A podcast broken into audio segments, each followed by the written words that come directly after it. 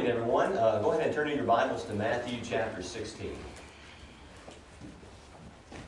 Matthew 16. We're going to begin in just a moment with a very familiar verse. Uh, thank you again so much for being out here. You know, Friday night is one thing, Saturday morning too. Um, but uh, I hope it's going to be a, a, blessing for you. It's going to be a blessing for me. Uh, Matthew 16, verse 18.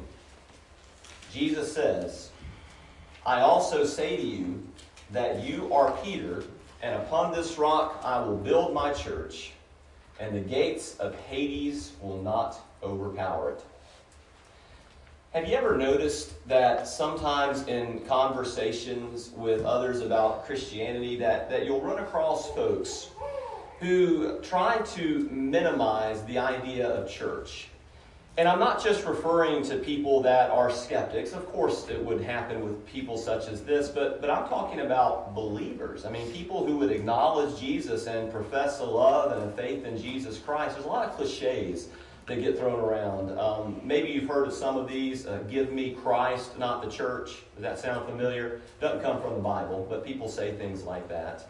Um, Christians go to heaven, not churches is another one of those phrases. I saw a billboard one time in Atlanta uh, that was advertising a church, um, and I think it said for people who are tired of church um, which was kind of interesting to me. But I suspect what was happening was that they were trying to lure people who didn't really see a, a need much for the traditional view of church. Um, I've run across others who say they don't believe in organized religion, and so they don't attend anywhere, claiming that their relationship with Christ is personal and that's where it ends. And, and then there was another person that I tried to encourage to um, attend a faithful church, uh, and they told me, Well, I go to the church in my heart. And I don't even know what that means. Uh, but, but it does beg the question um, what's going on with people who profess a faith and a love in Jesus Christ, and yet they have little use or little time for his church? Um, there's probably a lot of things going on. That, that would be a great lesson for another day. And the goal of this lesson is not to perform an autopsy on um, the people who might um, say some of these things and undervalue the concept of church. I simply want to show you this morning that God's Word presents a much different view of the church than some of these uh, cliches that we have been looking at. And we can see that from the very first verse that we just read in Matthew 16 18, right? Jesus built the church. And not only that, but if you look in Acts chapter 20 and in verse 28, we read that it came at a very steep price. In Acts 20 and verse 28, the Apostle Paul says to the Ephesian elders, to be on guard for yourselves and for all the flock among which the Holy Spirit has made you overseers. And now notice this to shepherd the church of God, which he, Jesus, purchased with his own blood. And so not only did Jesus build the church, but the church's building material cost Jesus his own blood. I mean, the very reality of the church of Jesus Christ on this planet is a consequence of our Lord's suffering death. And in view of that, I, I would say we make a grave mistake anytime we scorn or attempt to minimize the church as something that's not only optional, but as some people would say, even unnecessary. And so, what I want to do this morning is I want to show you just how significant the church is in the life of the Christian by examining the various natures of the church. And I hope that that idea of the nature of the church will uh, become sort of self explanatory as we sort of progress through the lesson. This is not going to surprise many of us here, but, but the meaning of the word church is, as it is used in Scripture, it does not mean a building. Now, if you go to Webster's English Dictionary and you look up the definition of the word church, that's going to be the first thing Webster's Dictionary is going to say, uh, something like a, a meeting place where Christians gather together. That's not how the New Testament uses the word. Uh, the word church comes from a Greek word that is called ecclesia. And ecclesia is actually a compound word. It's made up of two words the word ek, which means out of, and the word uh, which is a derivative of the word kaleo, it means called. called out of. So the church, in its literal Greek definition, as it is used in the original writings, means it or refers to a people who have been called out of something. That's how the Bible describes God's church a group of people who have been called out of something. Now, called out of what? Well, in 1 Peter 2 and verse 9, Peter says that you are a chosen race, a royal priesthood, a holy nation, a people for God's own possession. That sounds like Christians, doesn't it? So that you may proclaim the excellencies of Him. And here it is who has called you out of, ecclesia, called you out of darkness into his marvelous light. So there it is. The same words are used as we uh, see in every other place that the word church is used. Ecclesia, called out of. The church is simply people who have been called out of the darkness of sin, or Satan's domain, and into the domain of Jesus, which in this verse is referred to as his light. And as Peter alludes to, this begins a, a process by which we develop a certain character. A people who are just so thankful and so joyful that we cannot help but proclaim the excellencies of Him to anybody that would listen. Now, what is it that called us? In 2 Thessalonians 2 and verse 14, we read that it was for this he called you through our gospel, that you may gain the glory of our Lord Jesus Christ.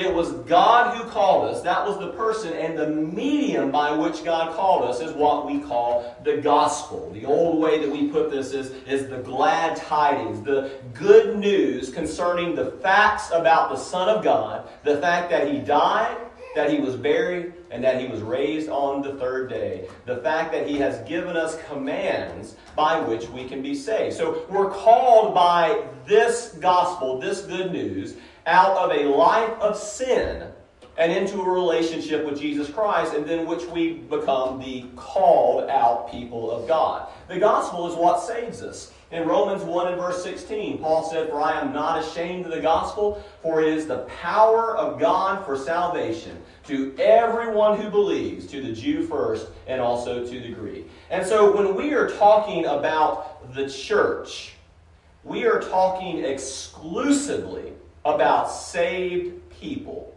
Christians. We're talking about the same thing that Peter talked about when he said that we were called out of darkness. The church is composed of the saved, and the saved, by virtue of their salvation, always make up what we call the church. And so, in just thinking about this initially, because we're going to look at some other descriptions of this idea of the church, but in just thinking about this initially, how well does that fit in with the phrase, give me Christ, but not the church. I mean, that doesn't make a whole lot of sense in light of the verses that we've looked at, does it? No, we can't be in Christ without being in the church. Okay, but there, there are other ways in which the New Testament uses this concept of uh, the same group of people uh, in other terminology besides uh, the church. It, it, helps us to understand uh, the nature of God's church. In Colossians 1, in verse 13. And as we read this, notice how similar this is to what we read in 1 Peter 2 and verse 9. We're told that God rescued us from the domain of darkness and transferred us to the kingdom of his beloved Son all right, so notice that term darkness right there. We saw that same word in 1 Peter 2, verse 9, right? It's the same word in the Greek. Uh, it, it's alluding to sin or error, misery, spiritual death. And that term transferred there is the idea of removing a people from one country to another. It's, it's the same thing that Peter alluded to in 1 Peter 2 and verse 9. Paul is telling these Christians that they have been delivered from the domain of the devil and they've been transferred to Jesus' domain. And so we're seeing this same idea that we saw in 1 Peter 2 9 of a group of people who have been transferred from one position to another position, but instead of using the word church, he uses this, he uses this word kingdom. And the reason is that kingdom, that's just another way to describe the church. And I think that we can show this by connecting a few other verses together. At least this is what has helped me in the past. If you look in Mark chapter 9 and verse 1, Jesus says something really interesting to his apostles in Mark 9 and verse 1. In Mark 9, verse 1, Jesus says to his apostles, Truly I say to you that there are some of you who are standing here who will not taste death until they see the kingdom of God come with power. All right, so there's apparently going to be people who are there with Jesus. They are going to see the kingdom because they're not going to die before they do it. They're going to see the kingdom come with power. Now turn to the book of Acts in Acts chapter 1 and look in verse 8. Acts chapter 1 and verse 8. Because this is Jesus' final words to his apostles before he ascends to heaven. And what he tells them in Acts chapter 1 verse 8 is that you will receive power when the Holy Spirit has come upon you. And you'll, you'll be my witnesses both in Jerusalem and in all Judea and Samaria and even to the remotest part of the earth. Now, flip the chapter over to Acts chapter 2. This is uh, these first four verses in Acts chapter 2 is when the Holy Spirit descends upon the apostles and they're given the uh, power to speak in tongues and other spiritual gifts. We read in verse 4 of Acts chapter 2 that they, the apostles, were all filled with the Holy Spirit and they began to speak with other tongues as the Spirit was giving them utterance. Okay, so follow with me the logic here the kingdom was going to come before some of those who were with Jesus in Mark 9, verse 1, died. The kingdom was going to come. And it's not that it was just going to abstractly come, it was going to come with power. We know the apostles received power when they were given the Holy Spirit in Acts chapter 1, verse 8. That's what Jesus said. And when did they receive the Holy Spirit? What day was that? That was the day of Pentecost, right? What other great things started on the day of Pentecost in which 3,000 souls that we read in Acts 2, verse 41, were baptized? The church, right? So the kingdom is the same thing as the church, not something that's going to come in the future. The kingdom came 2,000 years ago, and everybody that is in the church of Jesus Christ is in that same kingdom of God that has been called out of the domain of darkness and transferred to the kingdom of his beloved Son.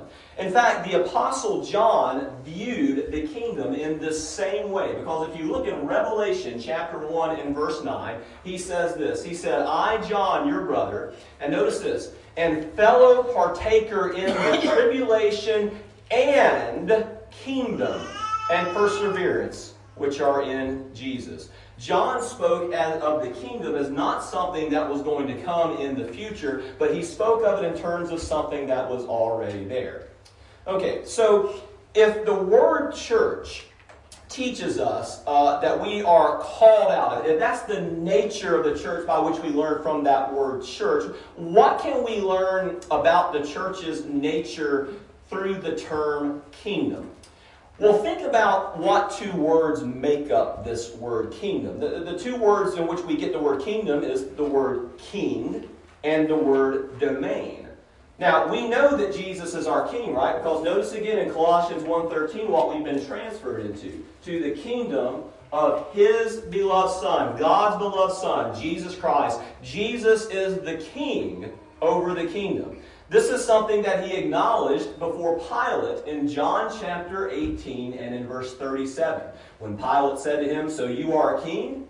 Jesus answered, You say correctly that I am a king. For this I've been born, and for this I have come into the world to testify to the truth. Everyone who is of the truth hears my voice. Okay, so Jesus is king.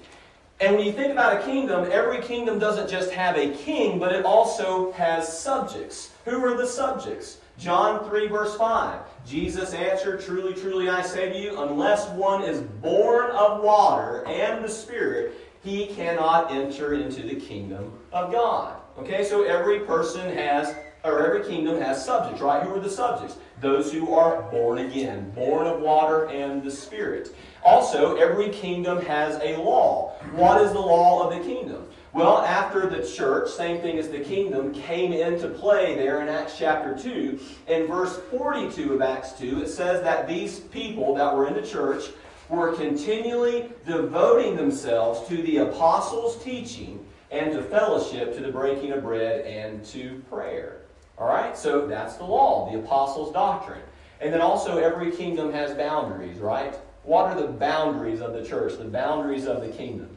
Well, in Luke chapter 17, verse 21, Jesus says, Nor will they say, Look here, there it is, for behold, the kingdom of God is in your midst. Now, that's probably the most complicated of all these verses that we're looking at. And listen, there's a lot of implications of what Jesus says there in Luke 17 21. But the most important implication that I would have you to know from this is that the church is not a place that we go, the church is who we are. The boundaries of God's kingdom expand as broadly as it needs to to contain every single subject who commits their life to King Jesus. And so you see how this term kingdom, it gives us a little bit clearer uh, a picture of what the church that Jesus built is supposed to be that, that we don't necessarily get from that word ecclesia.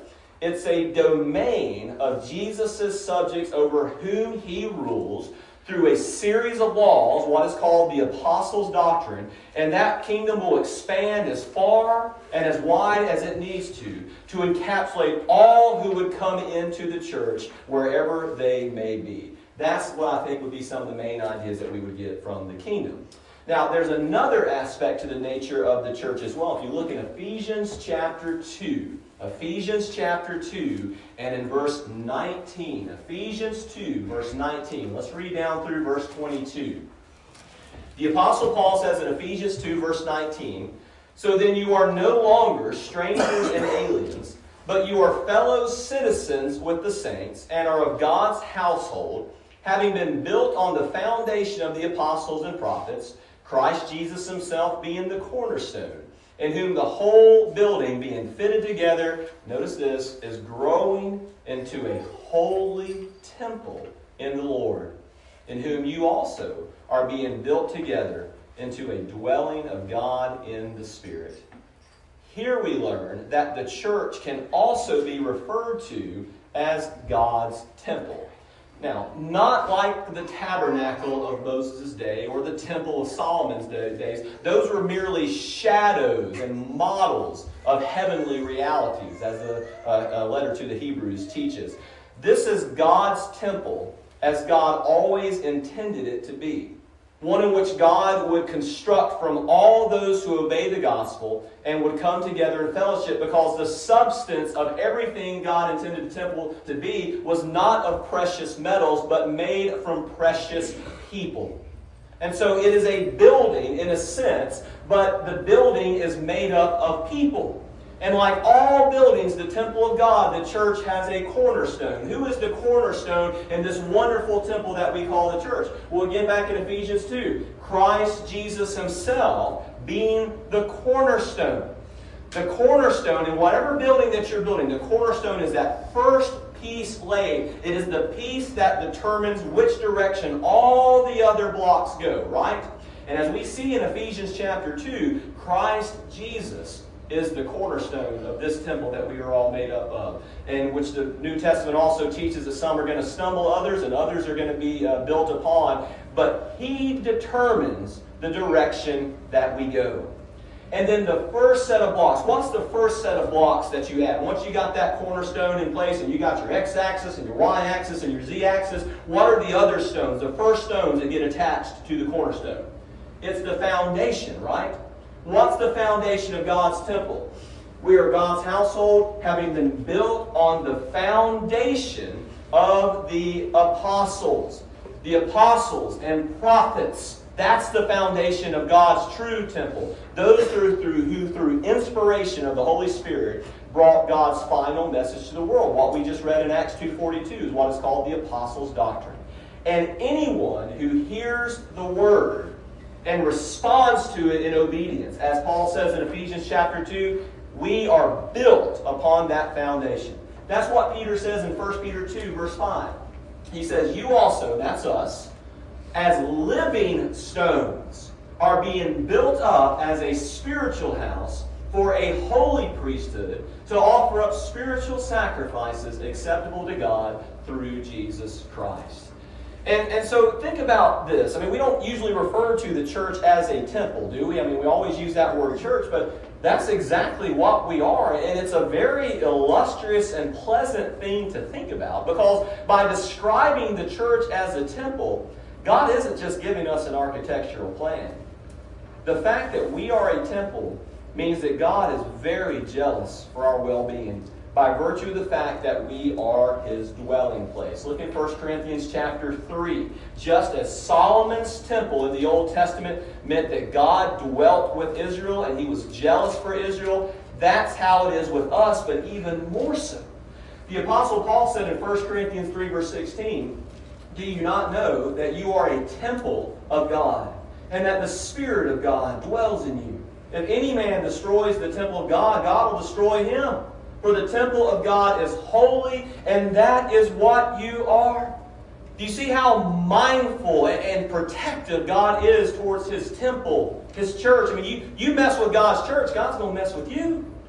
The Old Testament temple may have been made out of the most precious metals known to man, like gold and silver and whatnot, but the most precious objects that make up God's true temple are people who have given their lives for Jesus Christ.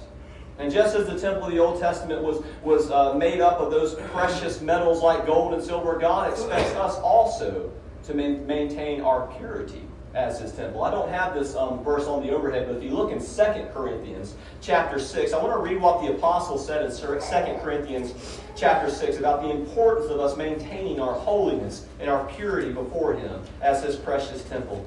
In 2 Corinthians 6 and verse 16, 2 Corinthians 6 verse 16, the Apostle Paul says, What agreement has the temple of God with idols? For we are the temple of the living God, just as God said, I will dwell in them and walk among them, and I will be their God, and they shall be my people. Therefore, come out from among their midst and be separate, says the Lord. Do not touch what is unclean, and I will welcome you, and I will be a father to you, and you shall be sons and daughters to me, says the Lord Almighty. Therefore, having these promises, beloved, let us cleanse ourselves from all defilement of flesh and spirit, perfecting holiness in the fear of God. You see, God's temple was never to be ordinary. God's temple, God's church is extraordinary. It is special, it is peculiar, it is beautiful and holy for Him. That is what we are to be. We must maintain our purity as God's special people. Now, there's another um, illustrative term uh, for the church that's found in Ephesians chapter 1, verse 22 and 23. The Apostle Paul says this in Ephesians 1 22 and 23 that he put all things in subjection under his feet and gave him as head over all things to the church. And notice this, which is his body, the fullness of him who fills all in all. This verse in Ephesians 1 22 is describing a very intimate relationship that we enjoy with our Lord. And that is that we are his body. And us being his body, he is our head. He is the head of the body from whom we receive instruction. Colossians 2:19 puts it this way that we are to hold fast to the head from whom the entire body being supplied and held together by the joints and ligaments grows with a growth which is from God. In other words, the Bible doesn't depict Jesus as ruling over us with some kind of iron fist dictatorship but depicts it as a relationship with Him in which we enjoy and which He provides for our spiritual needs to the degree that we hold fast to Him, to that which we hold fast to the head. But it's also a relationship that extends beyond our connection with Him merely being our head. It also extends to us having obligations toward one another. In Romans chapter 12 and verse 5, the Apostle Paul says, So we, who are many, are one body in Christ. And now notice this and individually members of one another. In other words, it's, it's not just Christ helping us. Obviously, that, that's the main emphasis, right? but we also help one another as we develop spiritual relationships with one another in the church because we're all members of the same body under the same head, and we all have that same goal of heaven in mind. And so, as the church, we are to provide for one another in this body. Ephesians 4, verse 11 and 12 puts it this way that in the church, he gave some as apostles, and some as prophets, and some as evangelists, and some as pastors and teachers. What for? For the equipping of the saints for the work of service to the building up of the body of Christ. And, and so I'd ask again, how do you reconcile something like this with the opinion of, well, I don't believe in organized religion? I mean, th- there's nothing more organized than a body of God's people holding fast to Christ and supplying and providing one another so that we can build up one another and, and all reach that same goal of heaven that we aspire to. I mean, this is what makes us stronger Christians. This is what equips us to resist all those temptations out there in the world that we just can't simply handle on our own. I mean, folks, we, we need each other, right? We need to help one another. We need to fight for one another. That's the beauty of being in the body of Christ. For how long do we do this? Verse 13. Until we all attain to the unity of the faith. How long do you think that is? Tomorrow? Probably not. It's forever, right? I mean, that's going to take a long time. Until we all attain to the unity of the faith and of the knowledge of the Son of God. I'm not going to get there tomorrow. I don't know about you. To a mature man. I'm definitely not there. To the measure of the stature which belongs to the fullness of Christ. I will never be there, right? You see the importance of the body? As a result, we are no longer to be children, tossed here and there by waves and carried about by every wind of doctrine by the trickery of men, by craftiness and deceitful scheming, but speaking the truth in love, we are to grow up in all aspects into Him who is the head, even Christ, from whom the whole body being fitted and held together by what every joint supplies, according to the proper working of each individual part, causes the growth of the body for the building up of itself in love. Amen. Most of us have probably heard that expression. He's running around like a chicken with his head cut off. And for some, that might conjure smiles and others sadness. But, you know, trying to separate the church from Jesus Christ is like trying to decapitate the head, isn't it? And a body cannot survive without its head. The fact that the church is the body of Christ means that we have a relationship with Jesus and we have a relationship with one another by which we mutually edify one another. We bear one another's burdens and we build up one another so that we can be the best possible Christians that he would have us to be, right? It's so beautiful, such an illustrious term. Here's another one that's really good. In John chapter 15 and verse 5, Jesus says this I am the vine, you are the branches. He that abides in me and I in him bears much fruit, from apart from me one can do nothing. This description of us being a vineyard of the Lord, this takes it even further than what we can learn by just talking about the church in terms of a body. Because it's true that as Christ's church, we are growing together, and, and the idea of the body sort of uh, makes that point. But by calling us the vineyard of the Lord, that shows that we are growing together in order to fulfill a purpose. And that purpose is that we would bear fruit. That's why we would plant a vineyard, right? Because we expect fruit. Why did God plant His church here on this earth? Because He expects the same thing from us. He expects us to bear fruit. He expects us to be useful in His kingdom. Uh, Jesus put it this way if you look at the four verses prior to John 15, if you look at John 15, verses 1 through 4, Jesus says, I am the true vine and my Father is the vine dresser. Every branch in me that does not bear fruit, he takes away, and every branch that bears fruit, he prunes it so that it may bear more fruit. You are already clean because of the word which I've spoken to you. And then he says, Abide in me, and I in you. As the branch cannot bear fruit of itself unless it abides in the vine, so neither can you unless you abide in me. And so, as the vineyard of Christ, we are connected to Christ in that we develop the ability to bear fruit through Him, the vine. As the branches, we are required to grow and bear fruit. And as we do, Christ is going to prune us so that we can be more fruitful and bear more fruit.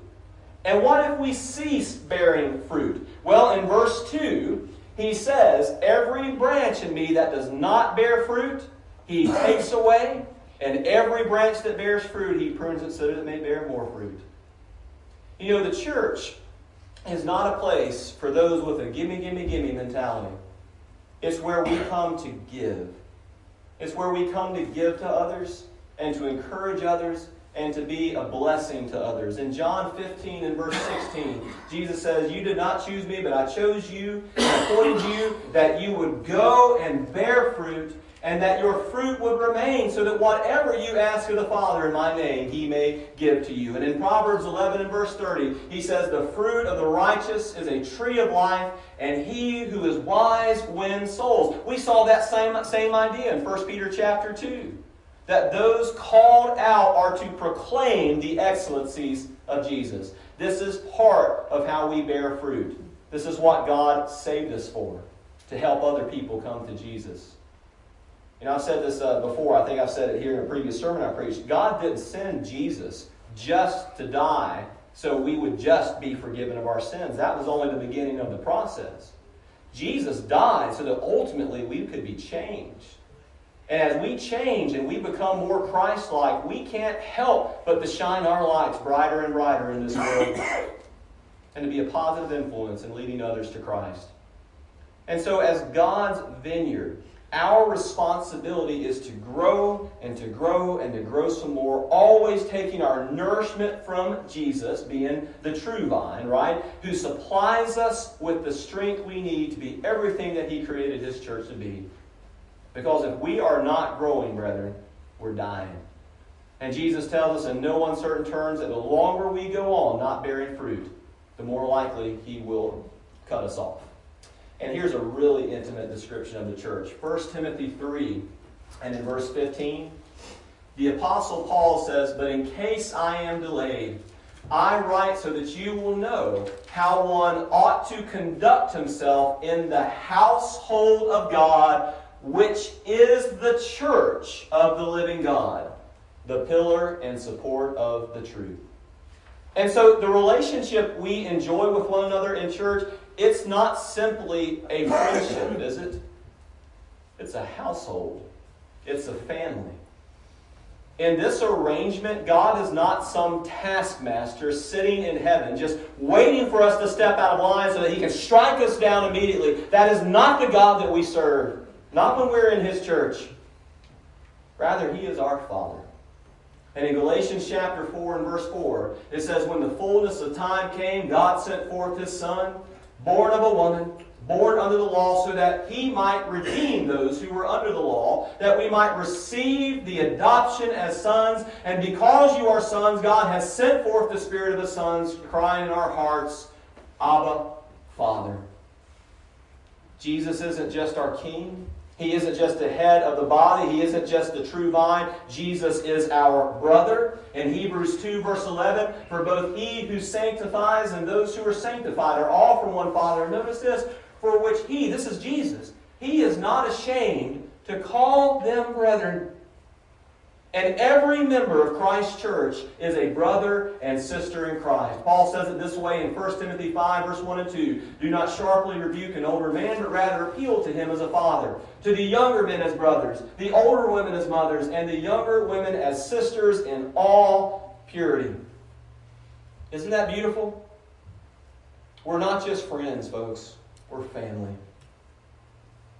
And how do you become family to Jesus? Well, notice in Matthew chapter 12 and verse 46, Jesus is going to tell us how it happens. It says that while he was still speaking to the crowds, behold, his mother and brothers were standing outside. This is his physical family, seeking to speak to him. Someone said to him, Behold, your mother and your brothers are standing outside speaking, seeking to speak to you. But Jesus answered the one, the one who was telling him and said, Who is my mother? And who are my brothers? And stretching out his hand toward his disciples, he said, Behold, my mother, and my brothers. And here it is. For whoever does the will of my Father who is in heaven, he is my brother, my sister, and my mother. What an intimate thing to think on. That when my life becomes defined by doing the will of God, that Jesus doesn't just consider me to be a stone in his temple, or a member of his body, or a branch in his vineyard, but a member of his own family. And you know, there are some Christians in the world who, as a consequence of obeying the gospel, undergo terrible persecution by their own family members. And I, I could tell you some heartbreaking stories I've known about this. People who lose everything for the gospel, everything that at one time mattered to them, making one wonder what temporal and eternal promises a person like that can cling to in those desperate hours. Well, Christ made a promise to people like this in Mark chapter 10 and verse 29, where he says, Truly I say to you, there is no one who has left house or brothers or sisters or mother or father or children or farms for my sake and for the gospel's sake, but that he will receive a hundred times as much now in the present age houses and brothers and sisters and mothers and children and farms, along with persecutions, and in the age to come, eternal life. What a blessing to know that I can never give up something for Jesus that he isn't able and willing to replace a hundredfold. Because we know what family does for one another, don't we? Family looks out for one another. We have all those cliches blood is thicker than water. And no blood is more powerful, or should be more powerful, than the one that binds us Christians together. That being the blood of Jesus Christ. Very intimate, isn't it, to think about? You want to see something even more intimate? Now, men, brace yourselves. You're not going to like this one. But we are the bride of Christ. Yeah, we don't like that, do we? I'm no, I'm no bride. I'm a bridegroom. I mean, that's kind of how we men think. But um, you know, the Bible does speak of the term uh, of the church using these terms. Um, 2 Corinthians 11, verse 2. The apostle says, "For I am jealous for you with a godly jealousy, for I betrothed you to one husband, so that to Christ I might present you as a pure virgin." The implication is clear all throughout the New Testament that the church is the bride of Christ. And again, uh, to, to you ladies, I'm sure this sounds very wonderful and warm and illustrious. Again, us guys can sometimes struggle with this description. You know, I'm a bride, I'm a groom. And, and yet, in the Bible, Christ is described as the bridegroom, and we, his church, as the bride. Uh, notice this description in Ephesians chapter 5 and verse 25. Husbands, Love your wives, just as Christ also loved the church and gave himself up for her, so that he might sanctify her, having cleansed her by the washing of water with the word, that he might present to himself the church in all her glory, having no spot or wrinkle or any such thing, but that she would be made holy and blameless. There's no sexual connotation here. It's a description of the intimacy that Christ enjoys with his church, the love he shares, the great sense of responsibility that he feels towards his bride, the church. Just as husbands are sensitive to the needs of their wife to the point that they would give their lives to provide for their wife, so has Christ done for the church. And our obligation as the bride of Christ is to spend our entire life on this earth getting ready to meet him as a bride would on her wedding day, will prepare herself to be as beautiful as she can possibly be for her husband. In Revelation chapter 19 and verse 7, we're told, Let us rejoice and be glad and give the glory to him, for the marriage of the Lamb has come, and his bride has made herself ready. It was given to her to clothe herself in fine linen, bright and clean, for the fine linen is the righteous acts of the saints every second on this earth. We use it to prepare to meet our bridegroom, Jesus. And we take this preparation seriously, even over preparing, as I'm sure most brides do, because we love Him so much and we're ready to give over our lives to Him. And you know, um, every married man, I, I, I, have to believe, remembers when his bride uh, first walked down the aisle to meet him. Here's a picture of my bride. Isn't she pretty? That's Jennifer. Uh, we got married on the beach, and um, I still remember, this was 17 and a half years ago, I still remember the moment that her car pulled up in the parking lot um, right outside the beach, and, and she got out, and I saw her in her wedding dress for the first time. Uh, it was just, it was, it was such a moment how she was just so decked out. I mean, pretty much the only thing ugly up this picture is me. Uh, people ask me all the time, how in the world did you land her? Uh, I told Clay and Sandra the other night that everything sounds like marry me through duct tape.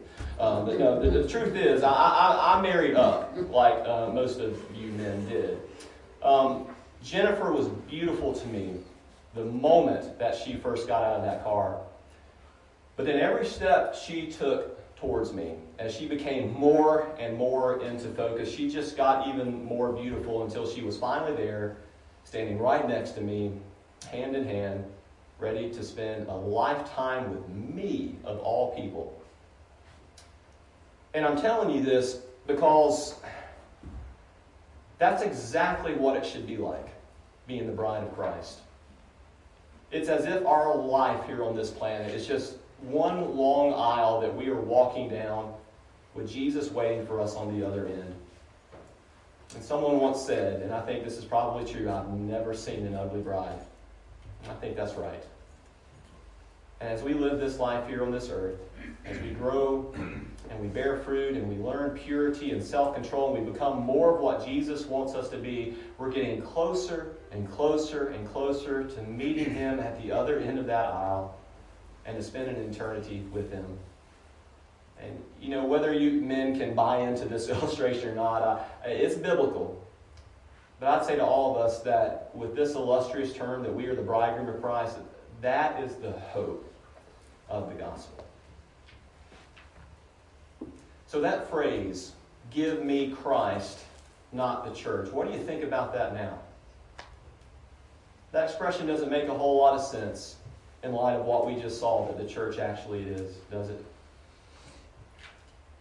And if you are here this morning and you are not part of this wonderful arrangement that God has prepared for his saved people. If you are here this morning and you have not been called out of darkness into his marvelous light to proclaim his excellencies by obeying the gospel of Jesus Christ, we are inviting you this morning to strongly consider making that happen.